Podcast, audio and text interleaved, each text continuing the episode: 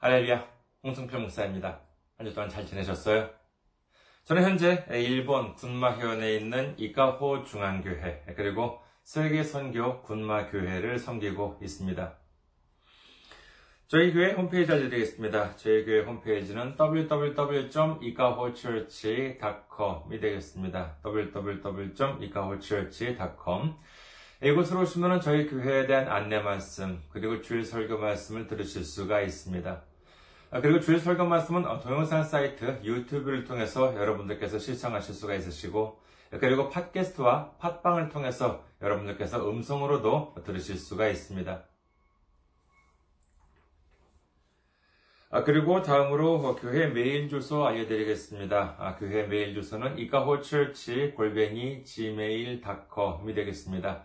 이카호처치 골뱅이 gmail.com 이곳으로 메일을 보내주시면 제가 언제든지 직접 받아볼 수가 있습니다. 다음으로 지난주에 또 귀하게 선교 후원으로 섬겨주신 분들이 계셨습니다. 김재원님, 김규식님, 감사합니다님, 그리고 예수님 이름으로 감사님께서 귀하게 선교 후원으로 섬겨 주셨습니다. 정말 코로나 그리고 여러 가지 경제적인 어려움 이와 같은 와중에도 이렇게 귀하게 섬겨 주시니 얼마나 감사한지 모릅니다.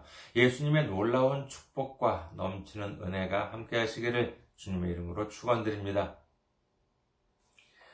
다음으로 선교 후원으로 섬겨주실 분들을 위해 안내 말씀 드리겠습니다. 먼저 한국에 있는 은행이죠. KB 국민은행입니다. 계좌번호는 079-21-0736-251가 되겠습니다. KB 국민은행 079-21-0736-251입니다. 다음으로 일본에 있는 은행으로 직접 섬겨주실 분들을 위해 안내 말씀 드리겠습니다.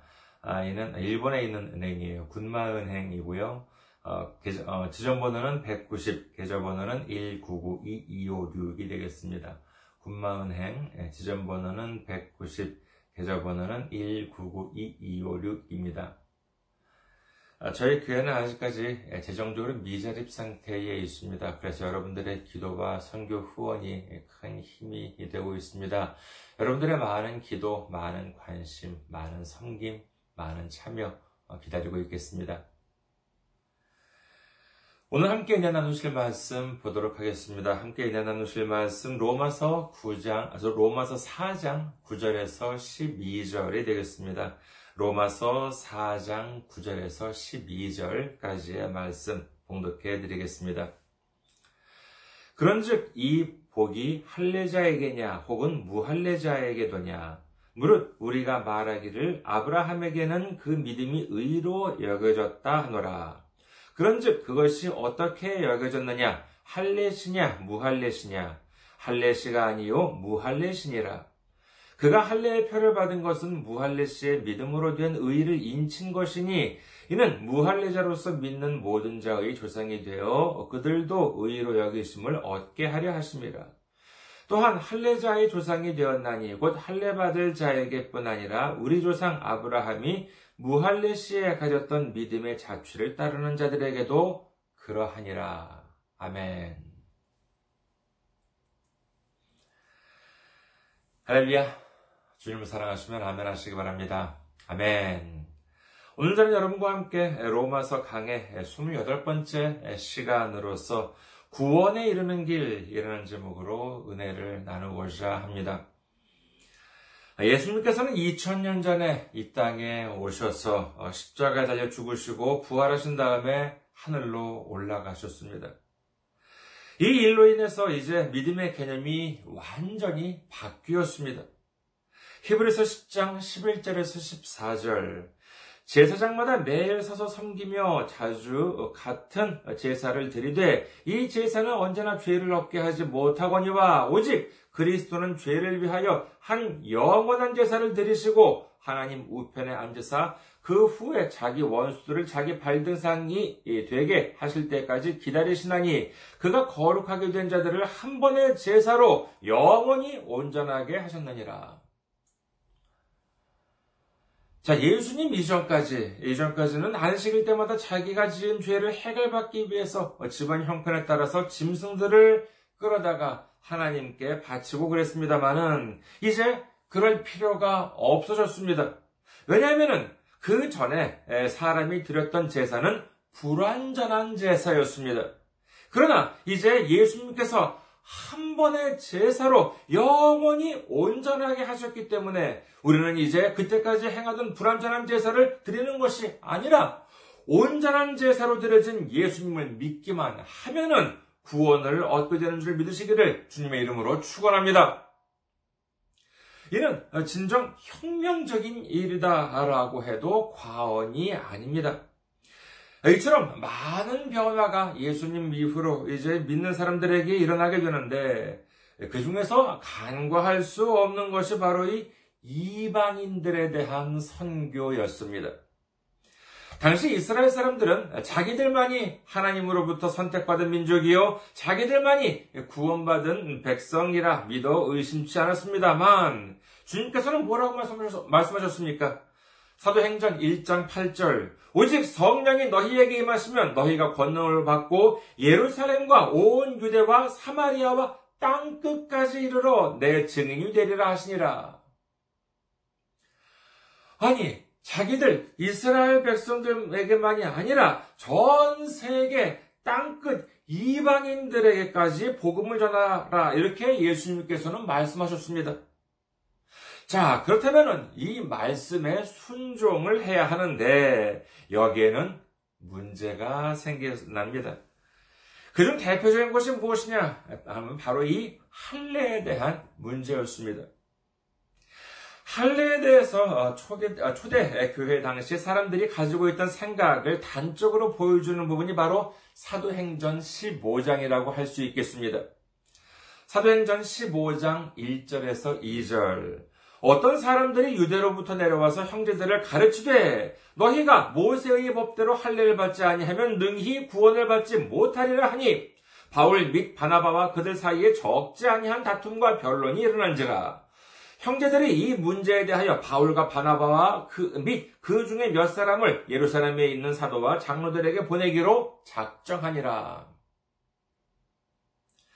여기에 등장하는 이 어떤 사람들, 유대로부터 내려와가지고 형제들을 가르쳤다고 하는데, 예, 근데 그들이 예수님을 믿는 사람이었다라고 하는 것은 충분히 짐작이 됩니다. 아, 그 이유는 뭐냐면은, 여기서 형제들을 가르쳤다라고 하니까는, 하니까는 이것이 예수님을 안 믿는 사람은 가르칠 수가 없었겠지요. 예, 그 사람들 분명히 예수님을 믿는 사람들이라고 보아야 하겠습니다. 그런데 예수님을 믿는 사람, 그 사람들이 말을 하기를 예수님을 믿는 사람들이라 하더라도 할례를 받아야지만 구원을 받을 수가 있다. 아무리 예수님을 믿더라도 모세의 법, 그러니까 율법대로 할례를 받지 않는다면 구원을 받지 못한다. 이렇게 가르쳤다는 것입니다. 이 문제에 대해서 초대 교회 내에서는 크나큰 논쟁이 벌어집니다. 이 부분에 있어서 이스라엘 사람들은 이미 뭐 이미 태어나면은 8일 만에 할례를 받았기 때문에 이스라엘 사람들 사이에서는 뭐 문제가 되지 않아요. 다만 문제가 되는 것은 뭐냐? 이 할례라고 하는 문화가 없었던 이방인들에게 복음을 전할 때입니다. 자, 이방인들에게 복음을 전했습니다. 예수님을 전했습니다. 그러자 그 이 복음을 들은 이방인이 말하기를 아, 그래. 이제 좋다. 예수님을 내 구주로 영접하겠습니다. 하나님의 독생자 예수님께서 내 죄를 해결해 주시기 위해서 이 땅에 오셨고 예수, 예수 님께서 십자가 달리심으로 인해서 내가 받아야 할 형벌을 대신 받아주셨다라고 하는 것을 믿습니다. 내 평생 주님께 순종하고 주님과 동행하며 주님의 영광을 위해 살아가겠습니다. 자, 이렇게 이방인이 대답을 했다고 해보죠. 이 얼마나 아름답고 귀한 믿음의 고백입니까? 그렇다면 여기서부터가 문제입니다. 어, 그래? 아, 좋다. 그렇게 복음을 받아들였어? 오케이, 좋습니다. 자, 그러면은, 그러면 이제 다음으로는 할례를 받아야지만 제대로 구원을 받을 수 있으니까, 자, 그럼 이제, 바지 벗고, 여기서 누워. 내가 이 칼로 할례를 내가 지금 당장 할게. 그러면은요, 그런 상황에서 흔쾌히, 아, 그러냐, 이렇게 바지, 하고 바지를 벗고 누워서 할례를 받을 만한 이방인이 얼마나 있겠냐는 것이요. 사실 당시로서도요, 이 문제, 그러니까 예수님을 전할 때 할례도 반드시 받아야 하는지에 대한 문제가 완전히 해결되지 않는다면은 이방인의 선교 자체를 시작할 수 없는 상황이었습니다. 이 할례라고 하는 것을 이스라엘 백성들은 쉽게 포기할 수가 없었습니다.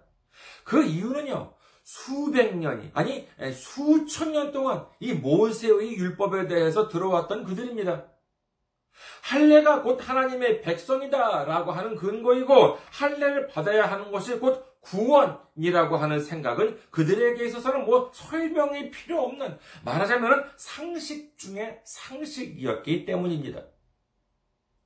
그러니까 아무리 예수님을 믿는다 하더라도 이 할례라고 하는 조건을 지켜야 한다라고 하는 주장은 오히려 그들에게 있어서는 당연했을지도 모릅니다.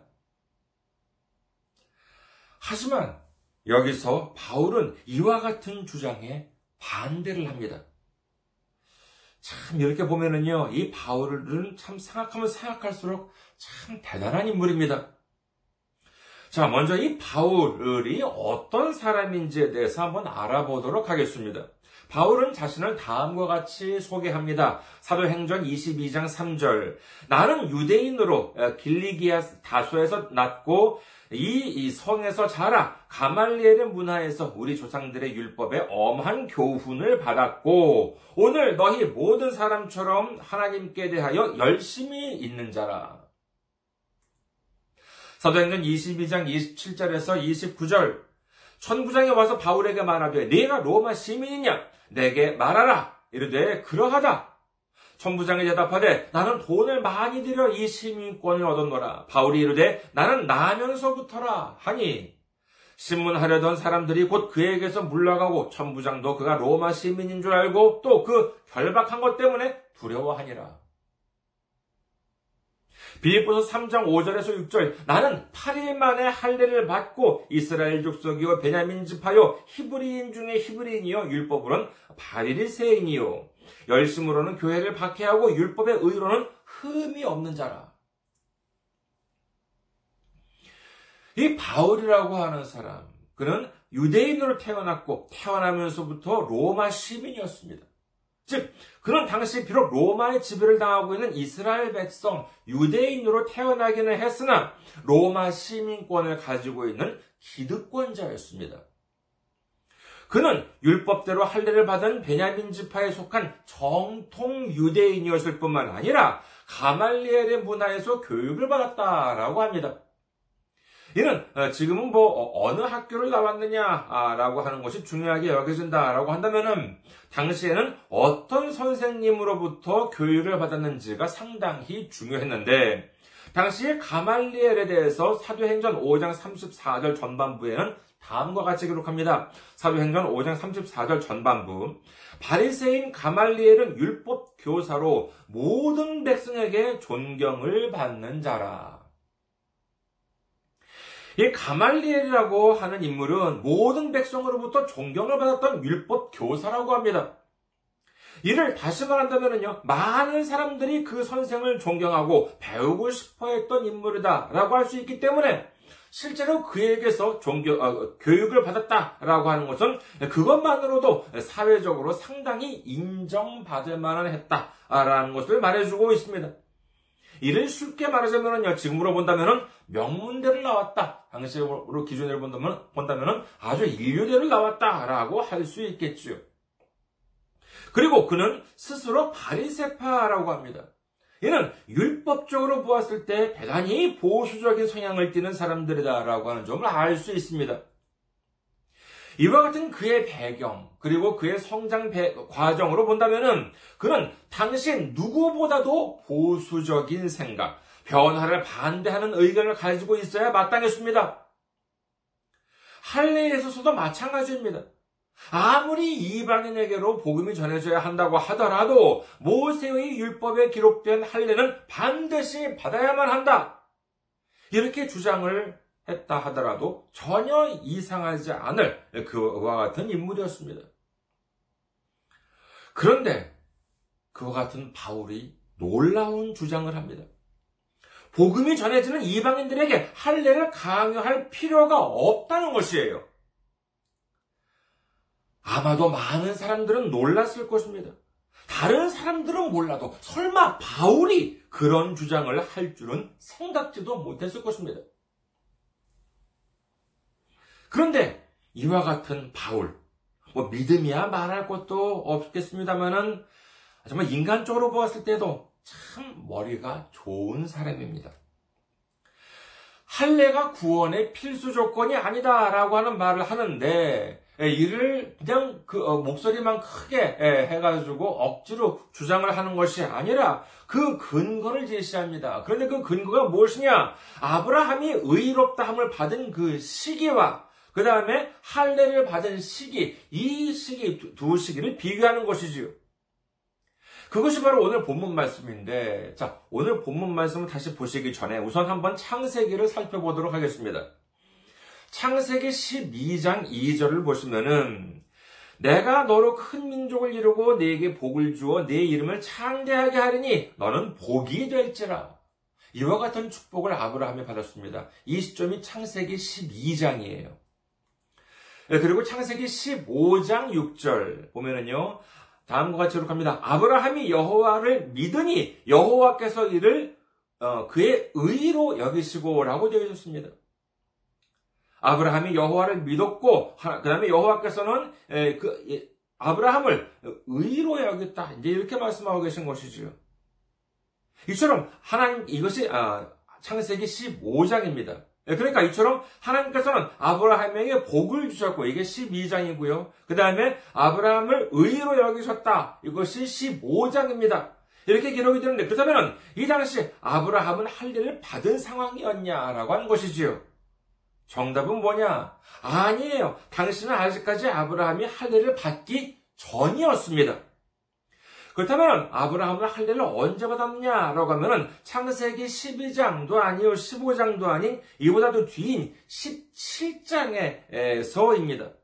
창세기 17장 23절에서 25절. 이 아브라함이 하나님이 자기에게 말씀하신 대로 이 날에 그 아들 이스마엘과 집에서 태어난 모든 자와 돈으로 산 모든 자, 곧 아브라함의 집 사람 중 모든 남자를 데려다가 그 포피를 베었으니 아브라함이 그 포피를 벤 때는 99세였고 그, 어, 그의 아들 이스마엘이 그의 포피를 벤 때는 13세였더라. 라고 되어 있습니다. 이는 앞서 하나님이 아브라함에게 축복을 약속하고 의롭게 여기신 지 무려 20여 년이나 지난 후였다라고 신학자들은 보고 있습니다. 그렇다면 하나님께서 아브라함에게 복을 내리시려고 뭐 정말 의롭게 여기셨을 때 그때는 야 나중에 할례를 받을 것 이것을 이것이 필수 조건이다. 이렇게 말씀하시면서 복을 주시고 의로 여기셨냐라고 하면 아니라는 거예요. 그런 말씀을 하신 적이 없다는 것이지요. 오늘 본문 중에서 9절과 10절을 다시 한번 보시겠습니다. 아, 로마서, 로마서 4장 9절에서 10절. 그런즉 이 복이 할례자에게냐 혹은 무할례자에게도냐? 무릇 우리가 말하기를 아브라함에게는 그 믿음이 의로 여겨졌다 하노라. 그런즉 그것이 어떻게 여겨졌느냐? 할례시냐 무할례시냐? 할례시가 아니요 무할례시니라. 이 부분이 바로 지금까지 드린 말씀입니다. 아브라함이 의롭다고 여겨진 것은 할례를 받고 난 다음이 아니라 할례를 받기 전에 이미 하나님으로부터 의롭다고 인정을 받았다는 것입니다. 그 다음에 로마서 4장 11절 그가 할례의 표를 받은 것은 무할례시의 믿음으로 된 의를 인친 것이니 이는 무할례자로서 믿는 모든 자의 조상이 되어 그들도 의로 여기심을 얻게 하려 하심이라. 할례라고 하는 것은 당시 하나님 말씀에 순종한 예, 그와 같은 근거였습니다. 따라서 이는 나중에 하나님의 명을 따라 순종하는 마음으로 할례라고 하는 것을 아브라함이 받음으로 인해서 그가 받은 축복이 모두 승인되었다라고 하는 뜻으로 이해를 하시면 되겠습니다. 그 다음으로 12절을 보시겠습니다. 로마서 4장 12절. 또한 할례자의 조상이 되었나니 곧 할례 받을 자에게뿐 아니라 우리 조상 아브라함이 무할례 시에 가졌던 믿음의 자취를 따르는 자들에게도 그러하니라. 만약에 아브라함이 할례를 받고 난 다음에 모든 축복을 받았다라고 한다면은 아브라함은 할례를 받은 사람에게 있어서만 믿음의 조상이 되겠지만은 사실 그렇지 않고 오히려 할례를 받기 전에 이미 의로 여기심을 받았다라고 하는 것이기 때문에 아브라함은 할례를 받지 않은 사람에게도 믿음의 조상이다, 아, 믿음의 조상이라고 여겨진다라고 하는 뜻입니다. 이와 같이 살펴보았을 때 바울이 내린 결론은 하나입니다. 뭐냐? 그것은 바로 복음이 전파되는 데에 있어서 이방인 땅에서는 할례는 필요하지 않다라고 하는 결론에 이른 것입니다. 신약에 보면은 이 할례를 대신하는 개념이 등장하는데 이것이 바로 세례라고 할 수 있겠지요. 요즘 어, 뭐 세례라고 하는 것은 뭐 이제 장로교 쪽에서는 이제 대부분 이렇게 손에 손 물을 묻혀 가지고 그 다음에 성부와 성자와 성령의 이름으로 이렇게 세례를 주너라. 이렇게 이제 머리에 이렇게 살짝 물을 이렇게 붓는 어, 그는 붓는다 적신다. 그 정도가 되겠습니다만은 성경에는 어떻게 기록되어 있는지. 자, 지금 실제로 그 세례라고 하는 것이 성경에는 어떻게 기록되어 있는지 보면은 흥미롭습니다. 아, 예수님께서 세례를 받으실 때의 모습을 성경은 다음과 같이 기록합니다. 마태복음 3장 16절 예수께서 세례를 받으시고 곧 물에서 올라오실새 하늘이 열리고 하나님의 성령이 비둘기같이 내려 자기 위에 임하심을 보시더니 라고 기록합니다. 이와 같은 기록을 보면은요, 성경적인 세례는 온몸이 물 속에 잠겼다가 올라오는, 말하자면 침례가 본래 그 세례의 모습이었다라고 할 수 있습니다. 아, 그렇다고 지금 많은 교회에서 행해지고 있는 약식의 세례가 잘못되었다는 말씀이 아니에요. 단지 형식에 있어서 그와 같이 변화했다라고 하는 것입니다. 할례의 경우 어, 당시 어, 할례의 경우를 보면은요 창세기 17장 11절에서 12절에 의하면은 하나님께서 직접 아브라함에게 할례에 대해서 말씀하시는 장면이 나옵니다. 반면에 세례의 경우는 그럼 어떨까요? 구약에서는요, 우리가 아, 익히 아는 바와 같은 그와 같은 세례, 그런 세례가 있었을까요? 아니에요. 구약에서는요, 세례라고 하는 말 자체가 등장하지 않고 신약으로 넘어가면서 갑자기 이렇게 등장합니다. 아, 지난 주일에 예배 때 보니까는요, 어, 떤 분께서 어, 구약에서 보면은 나만 장군이 때 그때 세례가 등장하지 않느냐라고 하는 말씀을 어, 하셨습니다.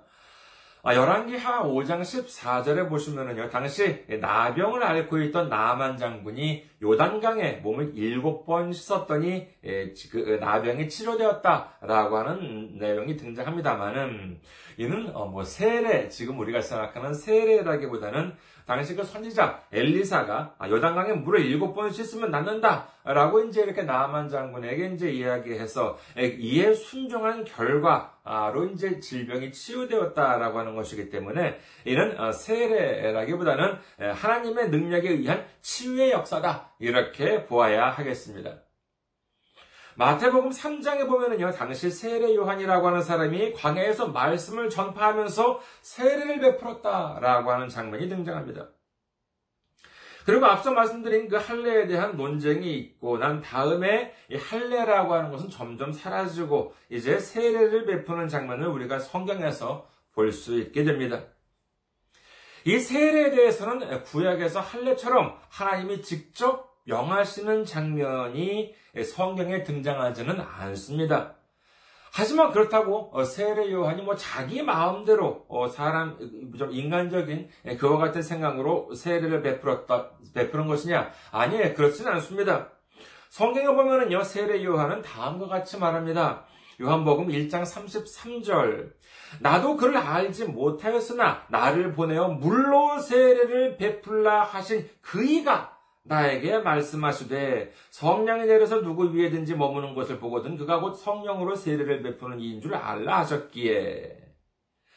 자 여기에 보면은요 나를 보내어 물로 세례를 베풀라 하신 그이라고 하는 말이 나오는데 성경에 보면 그이라고 하는 사람이 도대체 어, 누구인지 구체적으로 언급은 되지 않고 있습니다만은 그러나 이는 분명 하나님으로부터 보내심을 받은 천사나 성령님으로부터 명을 받았다라고 하는 사실을 짐작할 수 있는 부분이지요. 그렇기 때문에 요즘 기독교에 있어서는 할례가 아니라 세례가 행해지고 있습니다. 사실 그 교회 그 사를 보면은요 이 세례 하나만을 두고 보아도 지금 우리가 알고 있는 모습으로 자리 잡기까지는 대단히 오랜 시간이 걸렸습니다. 아, 지금 우리 근란에서는요, 정식 교인으로 이제 인정하는 절차를 세례라고 하는 것으로 이제 규정을 하고 있고, 그리고 유아 세례를 받는 경우에는 유아 세례 만 24개월 어, 이전에 아이가 이제 세례를 받은 경우에는 만 18세가 된 이후에 세례식이 아니라 이제 입교식을 통해서 교인으로 이제 승인이 됩니다. 자, 그렇다면 할례와 세례의 차이에 대해서 우리는 어떻게 보아야 할까요? 한번 이 부분을 정리를 해보고자 합니다.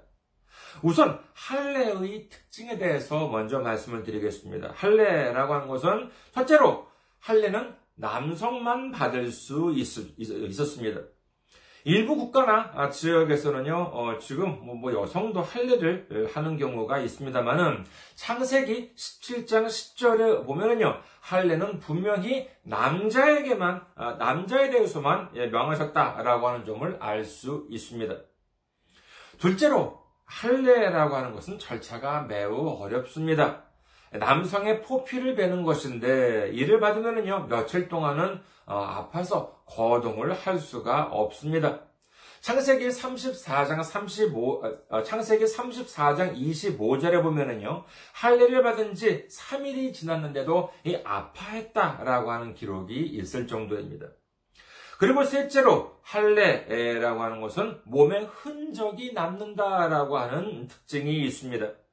그렇기 때문에 만에 하나 신앙을 버리는 일이 있더라도 한 번 받은 할례의 흔적은 몸에서 지울 수가 없게 되지요. 이에 반해 세례의 특징은 어떻습니까? 쉽게 말해서 지금 말씀드린 이 할례의 특징의 정반대라고 할 수도 있습니다. 먼저 세례의 특징. 첫 번째로 보면 세례는 남성만이 아니라 여성도 받을 수가 있습니다. 둘째로 세례는 절차가 매우 쉽습니다. 약식으로 하는 일반적인 세례는 젖은 손으로 이렇게 물을 약간 머리에 이렇게 살짝 붓는 것이기 때문에 물이 좀 이렇게 흐른다 하더라도 뭐 손수건으로 이렇게 예, 닦으면 되는 것이고 그리고 물 속에 이렇게 풍덩 담는 침내라 하더라도 뭐 젖은 몸을 이렇게 수건으로 닦고 새 옷으로 갈아입으면 그만입니다. 마지막 셋째로 세례라고 하는 것은 외견상 몸에 흔적이 남지 않습니다. 아무리 21세기 최신 의학기기를 사용한다 하더라도 이 육체적으로 이 사람이 세례를 받았는지 안 받았는지를 구분할 수는 없습니다. 이 점 또한 세례의 대단히 중요한 특징이다라고 할 수 있습니다. 우리가 살고 있는 지금은 할례의 시대가 아니라 세례의 시대입니다. 자, 그렇다면 세례를 받아야만 되느냐 라고 하면은 이는 어디까지나 형식적인 절차에 지나지 않는다라고 할 수 있겠습니다. 이는 다시 말해서 뭐 형식이 중요하지 않다는 것은 아니에요. 하지만 이 물로 세례를 받기만 하면은 받기만 한다고 해서 믿음이 더해지는 것이냐? 아니에요. 그것은 아닙니다. 반대로 세례를 받지 않는다고 해서 그러면 믿음이 성장하지 않느냐라고 또한 말할 수 없는 것입니다. 그리고 세례를 받아야만 구원을 얻을 수가 있고 세례를 받지 않으면 구원을 못 받는다? 아, 그런 것도 아닙니다. 교회에서도 마찬가지예요. 뭐 교회에서 세례도 그렇고 그다음에 직분도 그렇습니다. 꼭 집사나 권사나 장로가 되어야지만 구원을 받아요? 아니에요. 그렇지 않습니다. 그런데도 이 직분에 대해서 너무나도 집착하는 사람들이 아직도 교회에 있다라고 하는 것은 참으로 안타까울 따름입니다. 제가 예전에 한국에 있을 때, 뭐, 그때, 그때는 평신도로서요. 어, 그, 교회의, 교회의 이제 어떤 모임에 이제 제가 속해 있었었는데, 거기서는 이제 그 모임의 자체적인 주보도 매주 만들었습니다. 근데 제가 마침 거기서 이제 그 주보를, 그러니까 그 전체 교회가 아니라 그 모임의 자체, 모 임 자체, 자체 모임의 주보를 어, 제가 어, 뭐 약간 도중에 그 어, 공백 기간이 있었습니다만 대략 한, 한 7년 정도를 만들었던 적이 있었는데 그때 이제 이런 일이 있었습니다. 뭐냐면은요. 그 주보, 이제 매주, 어, 제가 만드는 그 주보에는 매주 그 후원금, 그 모임의 운영을 위한, 그, 어, 운영, 그 후원금을 이제 내주시는 분들을 그 저기 그 저, 어, 주보에 적었었는데 성함을 적었는데 거기에는 성함 뒤에 직분도 제가 적었습니다. 그래서 뭐, 어, 거기 이제 적을 때는 뭐 누구누구, 뭐 님까지는 뭐, 비싼 누구누구 장로, 누구누구 뭐 권사, 누구누구 집사, 누구누구 형제, 누구누구 자매, 이제 이렇게 에, 적었고요. 에, 그랬는데, 그, 어느 날 문득 누군가가, 어, 제게 이런 그 말씀을 해오셨습니다. 그 뭐냐 하면은요, 그러니까 이거 이 저한테 그런 어, 그 말을 전해오신 분이 그 본인도 아니에요. 어, 당사자가 제게 직접 말을 한 것도 아니고 누군가를 통해서 저한테 이렇게 에, 전해져 온 말이었는데 왜 저한테 직접 말을 안 하셨는지 아직까지 잘 모르겠습니다. 에, 그런데 에, 그 내용이 어떤 것이었느냐 이런 것이었습니다. 그 교회 직분에 보면은요, 어, 그 교회는 집사님, 서리 집사, 집사님도 계시고, 그 다음에 또 안수 집사님도 계시잖아요. 하지만 당시 저는 안수 집사님도 주보에 적을 때 그냥 집사라고만 적었습니다. 그런데 그분은 안수 집사인 자기 남편 이름을 적을 때 누구누구 집사가 아니라 누구누구 안수 집사라고 넣어달라는 것입니다. 그 말씀을 듣고 제가 참 얼마나 안타까웠는지 모릅니다. 아, 만약 뭐 집사라고만 한다면은 그 뭐 똑같은 이름이 인 분이 계실 경우에는 뭐 굳이 뭐 이제 헷갈릴 수 있어 어떤 분은 뭐 똑같은 성함인데 동명이인인데 한 분은 뭐 집사이고 한 분은 안수 집사이고 그러니까 뭐 구분하기 위해서 이렇게 해달라라고 하면은 뭐 어, 납득도 이제 뭐 될 수도 있었겠습니다만은 이게 그런 것도 아니에요. 그리고 이 안수 집사라고 하면은요, 이 안수 집사라고 하면 네 글자잖아요. 그래 칸도 줬고 다른 분 직분은 다 두 글자인데 이거 뭐 네 글자를 이제 넣어야 되니까 뭐 이름보다도 긴 이 네 글자를 이제 그 넣어야 되니까는 참 거기에다 넣어달라는 거 아니겠습니까? 물론 기술적으로 안 되는 것은 아닙니다. 뭐 장로, 권사, 집사, 형제, 자매 이렇게 다른 직분들은 두 글자인 곳에 네 글자를 넣는다는 것 이렇게 쫙 이렇게 뭐 좁혀가지고 어, 넣으면 안 될 것은 없어요. 저도 어, 작업을 하면서 처음에는 그렇게 해보려고도 했습니다만은 문득 제게 든 생각이 뭐였냐 하면은요. 아니 도대체 이분은 무엇 때문에 직분을 받았을까 하는 생각이었습니다. 아, 그랬더니 막 속으로, 아, 뭐, 제가 속이 좁아서 그런 거였겠지만은요, 속으로 얼마나 화가 나는지 예, 몰라요. 아, 그래도 뭐, 그렇다 하더라도 저보다 이렇게 뭐, 연배도 그분은 뭐 한참, 아, 위이신 분이시고, 그리고 뭐, 그분이 직접 저한테 말씀하신 것도 아닌데, 뭐, 제가 직접 찾아가서 뭐라고 말씀드리는 것도 뭐, 경우가 아닌 것 같아서, 자, 이를 어떻게 해야 할까 하고 고민을 좀 했습니다. 그리고 고민한 결과 제가 어떻게 했냐 하면은요. 그 다음 주부터 어, 주보에 그 후원자 명함을 어, 적을 때 직분을 모두 다 싹 빼버렸습니다. 그 전에는 어, 이름을 적는 순서도 어, 그래도 뭐 직분을 배려 해서 이렇게 적었습니다만은 그때부터는 뭐 장로님이건 권사님이건 간에 모든 직분을 다 싹 빼버리고 딱 이름 세 글자 그리고 가나다 순으로 적었습니다. 뭐 그랬더니 아무런 말씀도 못 하시죠. 장로님도 권사님도 직분을 안 적었는데 설마 뭐 그래도 자기 남편만은 안수 집사라고 적어달라 그렇게는 말씀을 안 하실 거 아니에요. 자 여러분 하나님께서는 우리의 직분을 중요하게 생각하십니까? 우리가 나중에 천국에 가서 주님 앞에 앉을 때, 자, 목사님 먼저 앉고, 전도사님 앉고, 그 다음에 장로님, 권사님 순으로 앉는데요. 아니에요. 그런 말씀은 성경 어디에도 없습니다. 그렇다면, 우리에게, 우리, 하나님께서는 우리, 어, 우리를, 우리의 어디를 보십니까? 이 점에 대해서 성경은 분명히 기록합니다. 사무엘상 16장 7절 여호와께서 사무엘에게 이르시되 그의 용모와 키를 보지 말라 내가 이미 그를 버렸노라 내가 보는 곳은 사람과 같지 아니하니 사람은 외모를 보거니와 나 여호와는 중심을 보느니라 하시더라.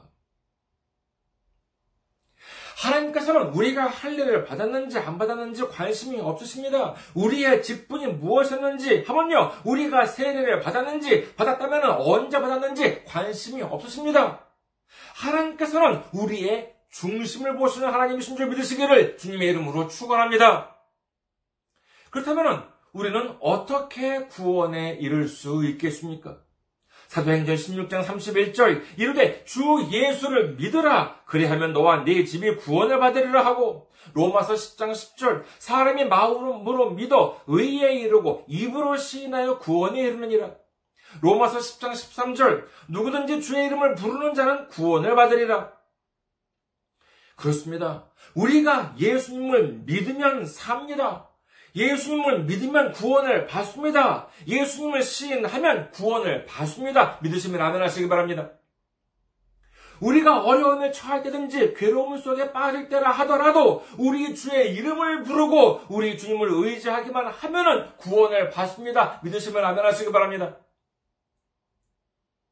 구원에 이르는 길은 할례에 있는 것도 아니요 세례에 있는 것도 아닙니다. 형식에 있는 것도 직분에 있는 것도 아닙니다. 우리가 믿으면 삽니다. 우리가 믿기만 하면 주님은 우리를 버리지 않고 구원해 주십니다. 이끌어 주십니다. 이길 힘을 주십니다. 누르고 흔들어 넘치도록 축복의 축복을 채워 주십니다. 믿으시면 아멘 하시기 바랍니다.